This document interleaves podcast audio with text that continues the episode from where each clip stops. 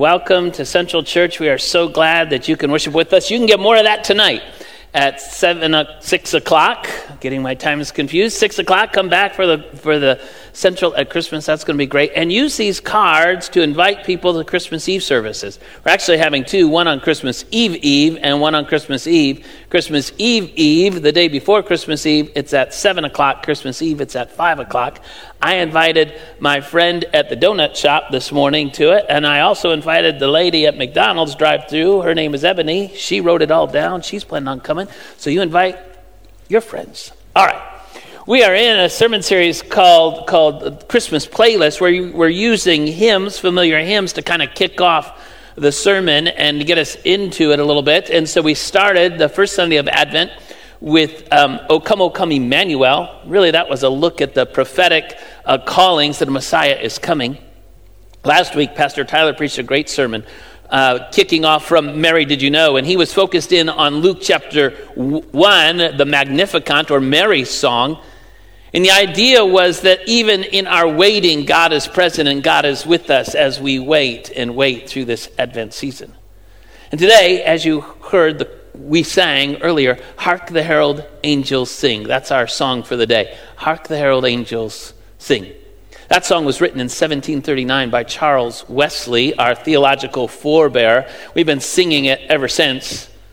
But don't tell old Charlie, the Bible doesn't say that the angels sang. You realize that, right? It says they said, doesn't maybe they sang, maybe they burst forth in song. Of course, he's referring to Luke chapter 2 when the when the Bible says suddenly a great company of heavenly hosts appeared with the angel, praising God and saying, not singing, but maybe they sang it. Glory to God in the highest in heaven and on earth, peace to those on whom his favor rests you can't go through the Christmas story without running across angels and story at the beginning, in the middle, at the end. There's a lot of angels in the story.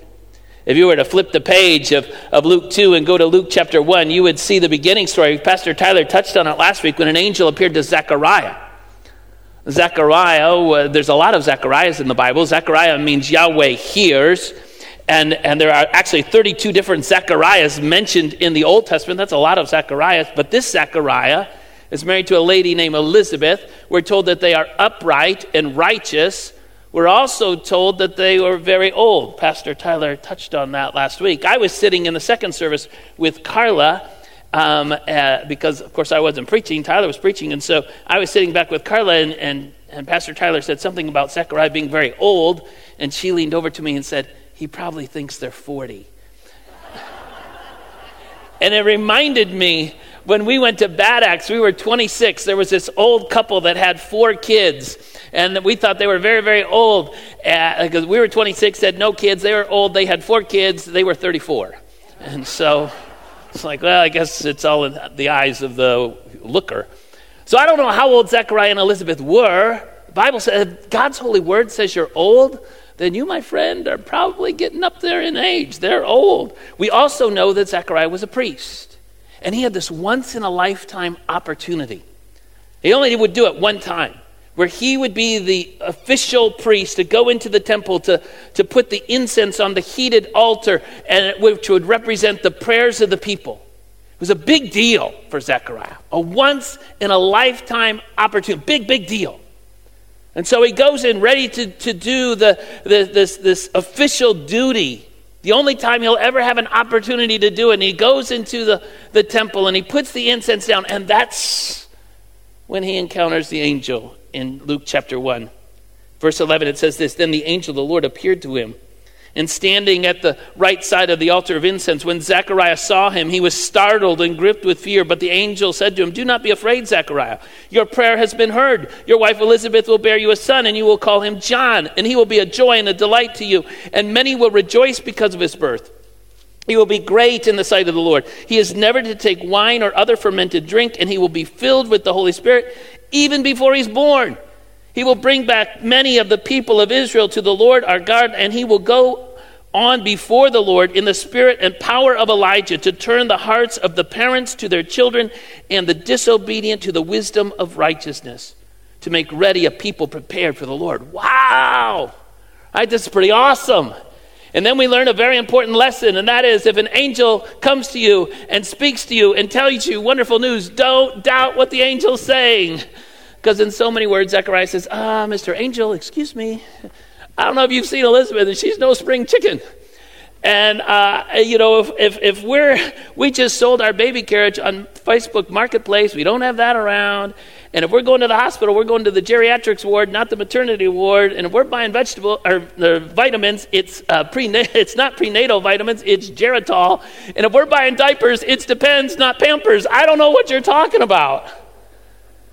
And Zechariah didn't take too kindly to that, or Gabriel didn't, for in verse 19 it says, I am Gabriel. Only two places are angels named here Gabriel and then Michael in the Bible. There's other angels mentioned, but there are only two that are named. I am Gabriel. I stand in the presence of God, and I have been sent to speak to you and to tell you this good news. And now you will be silent and not be able to speak until the day this happens because you did not believe my words, which will come true at their appointed time. Yikes. Angels mean business. That's angel number one. Gabriel then goes in later in chapter 1 and meets up with Mary. Greetings, he says to her in verse 28. You are highly favored. The Lord is with you. Mary, like Zechariah, is startled by this news. But he says, Gabriel says, Do not be afraid, Mary, for you have found favor with God. You will conceive and give birth to a son, and you are to call him Jesus. He will be great and will be called the Son of the Most High. The Lord will, will give him the throne of his father David, and he will reign over Jacob's descendants forever. His kingdom will never end. How will this be? says Mary. He doesn't, Gabriel doesn't shut her up. How will this be since I am a virgin? And the angel answered, The Holy Spirit will come on you, and the power of the Most High will overshadow you. So the Holy One will be called the Son of God. Even Elizabeth, your relative, is going to have a child in her old age, 40. And she is said to be unable to conceive, is in her sixth month. This is wonderful from the angel. No word from God will ever fail. And how true that is. So, angel number two Gabriel goes to Zechariah, Gabriel goes to Mary. If you were to flip over to Matthew chapter 1, you, we see that Joseph has some encounters with some angels as well. Joseph is never quoted in the Bible. You will never see a quote, Joseph said, blah, blah, blah. Never quoted. But we do have a peek into his dream life, and it's in Matthew chapter 1.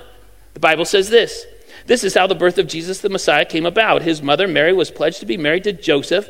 But before they came together, she was found to be pregnant through the Holy Spirit because Joseph, her husband, was faithful to the law and yet did not want to expose her to public disgrace had in mind to divorce her quietly. But after he considered this, an angel of the Lord appeared to him in a dream and said, Joseph, son of David, do not be afraid to take Mary as your wife, because what is conceived of her is of the Holy Spirit, and she will give birth to a son, and you will give him the name Jesus, because he will save his people from their sins. We don't know what that angel's name is. Maybe it was Gabriel, maybe not. Angel number one, in a dream. If you look in chapter 2 and verse 11, after the baby Jesus was born, after the Magi came and gave their gifts of gold and frankincense and myrrh, after all of that, this is what happens. When they had gone, when those Magi had gone, an angel of the Lord appeared to Joseph in a dream Get up, take this child and his mother and escape to Egypt. Stay there until I tell you, because Herod is going to search for the child to kill him. Get up, go to Egypt. Then, if you flip down, that's angel second encounter number two. Number three is in verse 19. Then Herod died. An angel of the Lord appeared in a dream to Joseph in, in Egypt and said, Get up, take the child with his mother, and go to the land of Israel. For those who are trying to take the child's death are dead. So he does that. But then, just a verse later, verse 22, angel dream number four. But then he heard that Archelaus was reigning in Judea in the place of his father Herod, and he was afraid to go there having been warned in a dream, doesn't say an angel, but who's doing all the warning? It's an angel. Having been warned in a dream, he withdrew to the district of Galilee and went and lived in the town called Nazareth. Four dreams Joseph had. Dream number one hey, Joe, uh, Mary, your fiance, is expecting. You're not the daddy. You're not going to be the, the biological father, but you're going to be the earthly father. Dream number two hey, Joe, you better skedaddle to Egypt. They're trying to kill this baby. Dream three hey, Joe, All's clear. Go on back to Israel. Hey, Joe, wait a minute. Nazareth is nice this time of year. Why don't you go there? Four dreams, four encounters, four angels. Of course, of course, of course, in the middle of all this is the angels appearing to, to the shepherds in Bethlehem. when they, they come with and announcing that, that great news in, in Luke chapter 2. Today in the town of David, a Savior has been born to you. He is the Messiah. This will be a sign to you. You will find the baby wrapped in cloths lying in a manger. Seven different angel encounters throughout this story. You know, I've preached, I've been pastoring for 31 years now. So if, if I preach four or five uh, Christmas messages a year, for the past 31 years. That's anywhere from 120, 150 or so Christmas messages that I've preached. I've preached on all the usual sub, sub, subjects, you know, Mary and Joseph and shepherds and wise men and, and Herod and Zechariah. I've never, ever, ever, 31 years, never preached a sermon on the angels until right now.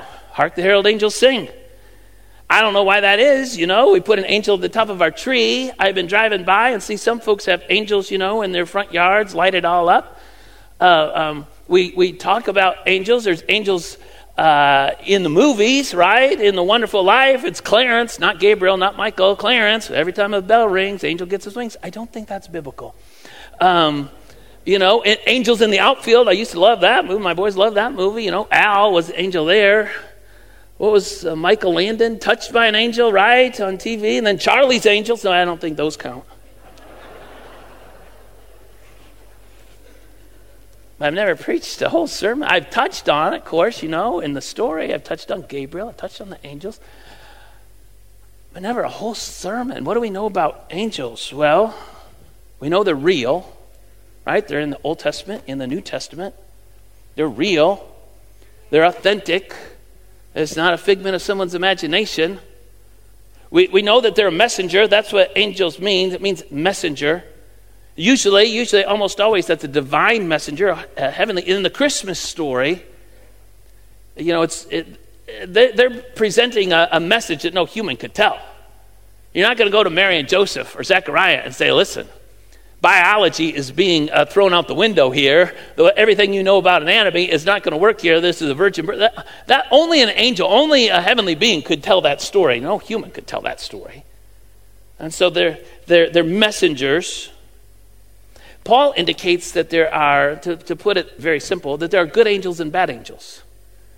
There's 300 references in their Bible to angels. There are 80 references to demons. And Paul talks about a spiritual warfare that goes on. In fact, in, in that passage in Ephesians 6, when he talks about uh, uh, uh, putting on our spiritual armor, remember that? You know, you need to put on your spiritual armor. Why do you need to put on your spiritual armor? Because there's a battle going on. He, he says this for our struggle is not against flesh and blood, but against rulers, against authorities, against the powers of this dark world, against the spiritual forces of evil in the heavenly realms.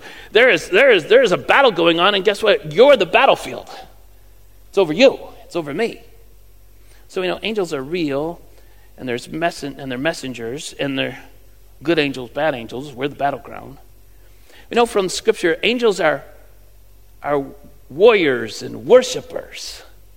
Do you remember that crazy story in Numbers chapter 12, or 22 rather, when, when Balaam is, is, is going and he's riding his donkey, and his donkey, not him, his donkey sees an angel. An angel with a, a sword, and the angel, or the, and the donkey's like, I'm not going there. And he stops. And three times, you know, Balaam beats the donkey because he doesn't see the angel, but the donkey does. And then the donkey goes all Mr. Ed on him and says, Hey, what are you doing? Don't you see? Don't you see? Don't you see this angel in front of us? You know, the angel was a warrior. Jesus talks about the devil and his angels coming in, and he also talks about how, how God would send 12 legions of angels to protect him. Those are warriors. But the Bible also talks about how angels are worshipers. In, in the 103rd Psalm, the Bible reads this The Lord has established his throne in heaven, and his kingdom rules over all. Praise the Lord, you his angels, you mighty ones who do his bidding, who obey his word. Praise the Lord, all his heavenly host, for his servants who do his will. Praise the Lord, all his works everywhere in his dominion. Praise the Lord, O my soul. They're worshipers.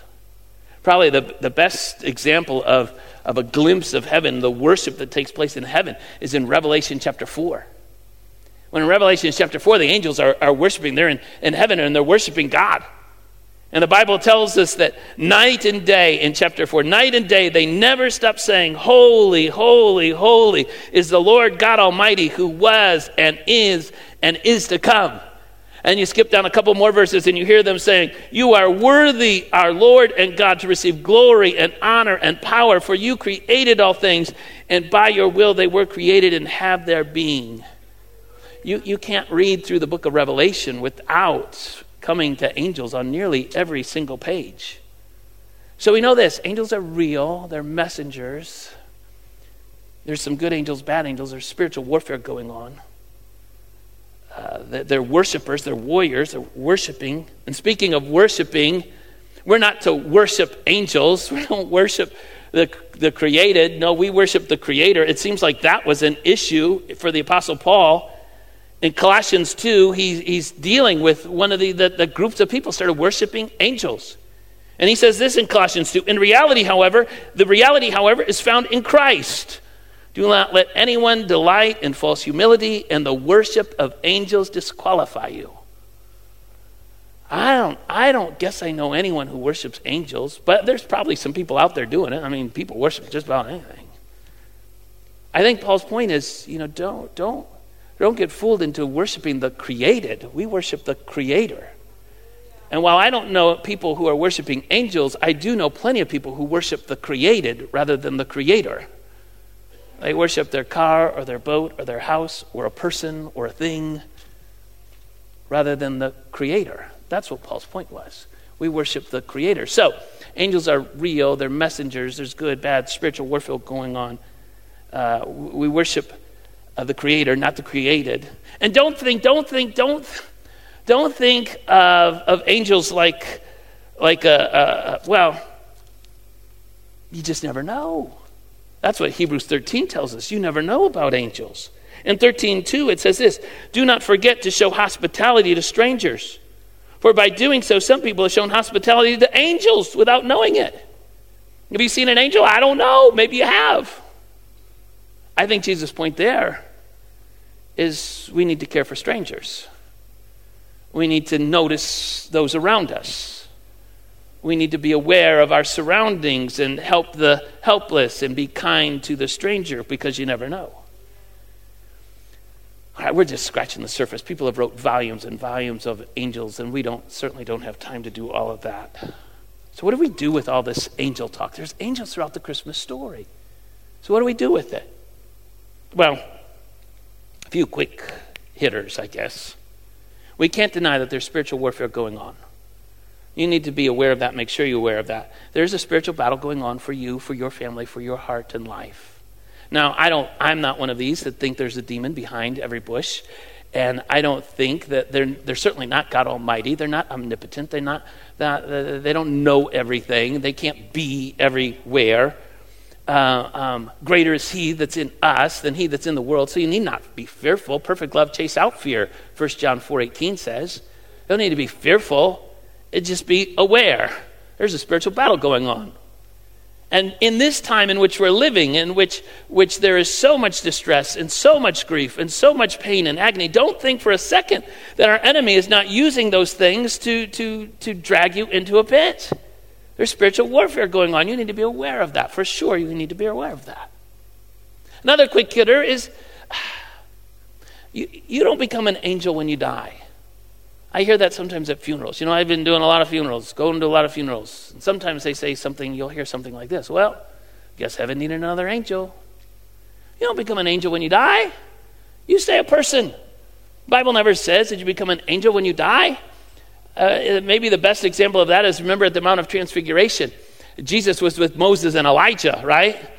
It was Moses and Elijah. They, were, they, were, they weren't angels. It was Moses. They, if anybody in the Old Testament is going to become an angel, right, it's Moses and Elijah. But they're not angels. They're talking to Jesus. They're people, long since gone, but they're talking to Jesus. You're not going to become an angel when you die. You go to heaven. You. Jesus came to this world to die for you. That's, that's why Jesus came. Not so that you would be turned into an angel so that you might go to heaven. And don't think of the angels as, I don't know, Cupid, um, you know, chubby little baby flying around with little wings, shooting you at, at Valentine's to find your true love. That, that, that doesn't seem like that's what these angels are like. They're not. They're... So, what's the big point? What can we learn this third Sunday of Advent, this Sunday of joy, about these angels? What's the big deal for us? You probably haven't seen an angel, not that you're aware of, in your life. So, what, how does it relate to us? Well, angels aren't Clarence. Ring, ring, ring. Angels aren't Al. Angel in this story is the one, anyway, is Gabriel. And what is Gabriel doing? He's doing God's bidding. He's pointing people to Jesus. That's what all the angels are doing. Hey, Zechariah, Messiah's coming. Hey, Mary, Messiah's coming. Hey, Joe, Messiah's coming. Hey, Joe, go to Egypt, protect the Messiah. Hey, Joe, time to come back. It's all right for the Messiah to be back in Israel. Hey, Joe, go to Nazareth.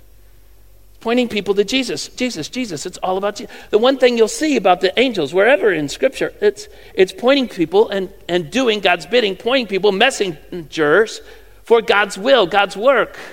And it's all about Jesus.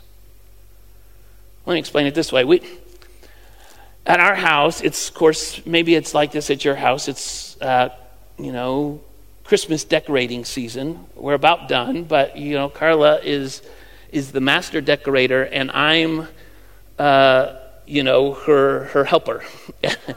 and my job is nativity scenes. And so I, uh, well, my job is nativity scenes until Carla comes and rearranges the nativity scenes that I set up. And we have we have several nativities in our house. We have you know a big one that's on the one bookshelf, and I set that up. And then we have in a lot of our places where we've been on mission trips, uh, we've purchased some nativity scenes. So we've got nativities from I don't know uh, Germany and Swaziland and and El Salvador and Mexico and Nazareth. We bought that one on the streets of Nazareth, and we've got a couple from Panama. And so I was setting them up and I got to the one, we've got this one little one from Panama, and we're setting, I was setting it up. And, and, and baby Jesus is missing. It's just a little one. He's about the size of a peanut. And, but there's no baby Jesus. And so I looked all over. You know, I've got Mary, I got Joseph, I got the wise men, got a little, you know, I don't know, donkey. No baby Jesus. I don't know where he is. This isn't some little, you know, shenanigans we're playing. We don't have grandkids. Oh, baby Jesus is going to show up on, on Christmas. No, that's not it. Baby Jesus is gone. Probably, ah, I hate to admit it. He probably, he could have got tossed away last year. Maybe he's at the bottom of a box someplace. I don't know. But he could have been tossed away. You know where this is headed, right? Angels were all about Jesus. Don't misplace Jesus this Christmas season. Don't overlook Jesus. It's all about Jesus. That's what the angels were. They were all about Jesus in, in their approach and what they were doing. Zechariah, the Messiah is coming. Mary, the Messiah is coming. Joe, the Messiah is coming. Shepherds, shepherds, shepherds. Hark the herald angels sing. Or say, sorry, Charlie. What can we learn from these angels? You know, probably unlike Joseph's angels, we're not going to show up in each other's dreams. I hope not. I don't want you in my dreams.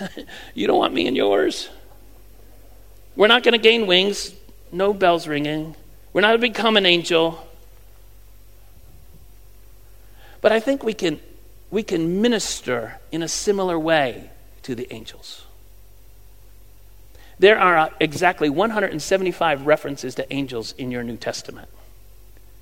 And exactly 169 of those references are to heavenly beings. That means there are six references to humans. Humans that didn't, they didn't grow wings, they're not turned into an angel, but they were doing the bidding as if an angel. They were pointing people to Jesus, they were worshiping God. That's what angels' main jobs are worship God Almighty, warrior, do God's bidding, messenger. Why can't we be that way? I, I thought about that and I thought, you know, down through my life, there have been some, some people who have been angel like. In fact, at every church where I've been, from my youngest days till now, there have been people who have done just that, who have been worshipers who pointed people to Jesus. When I was in middle school, we called it junior high back then, my junior high Sunday school teacher was a guy named Norm Norton. Believe me, I was no angel in junior high, but he put up with me and was patient with me and pointed me to Jesus. When I was in high school, we had a youth pastor. Some of you will remember him because he left our church and came here, Bob Kring. And Bob Kring was my senior high youth pastor, and he taught me about worship and pointed me to Jesus. There's been others in every single church where I've pastored. Back in, in Bad Axe, it was Darlene Stevenson, Darlene Stevenson, who comes here. Uh, her folks, George and Edna Stickney, pointed me to Jesus. Taught me about Don Stroud at that church. Pointed me to Jesus. When I was at Metropolitan Church in the Nazarene, there was two sisters. They were they were in their 60s, 70s at the time. Pauline and Georgia they raised their grandsons because the, their, their, their son was kind of out of the picture. And so they raised these two boys. And you know how it is? Sometimes you just have a rotten day and you hate everyone. And I remember saying this on more than one occasion I hate everybody except Pauline and Georgia. So I couldn't hate them. They were just, they loved Jesus and it showed and showed and showed. It's been that way in every church. It's, it's that way here. And if I was really honest, I'd say, you know, a few years back, five years ago or so, I was going through a rough, a rough stretch, and there were some board members that came alongside me and strengthened me and helped me and had my back, angel like. You know, pointed me to Jesus, kept me going. Maybe you have people in your life that need Jesus this Christmas season, and you want them to see Jesus in you.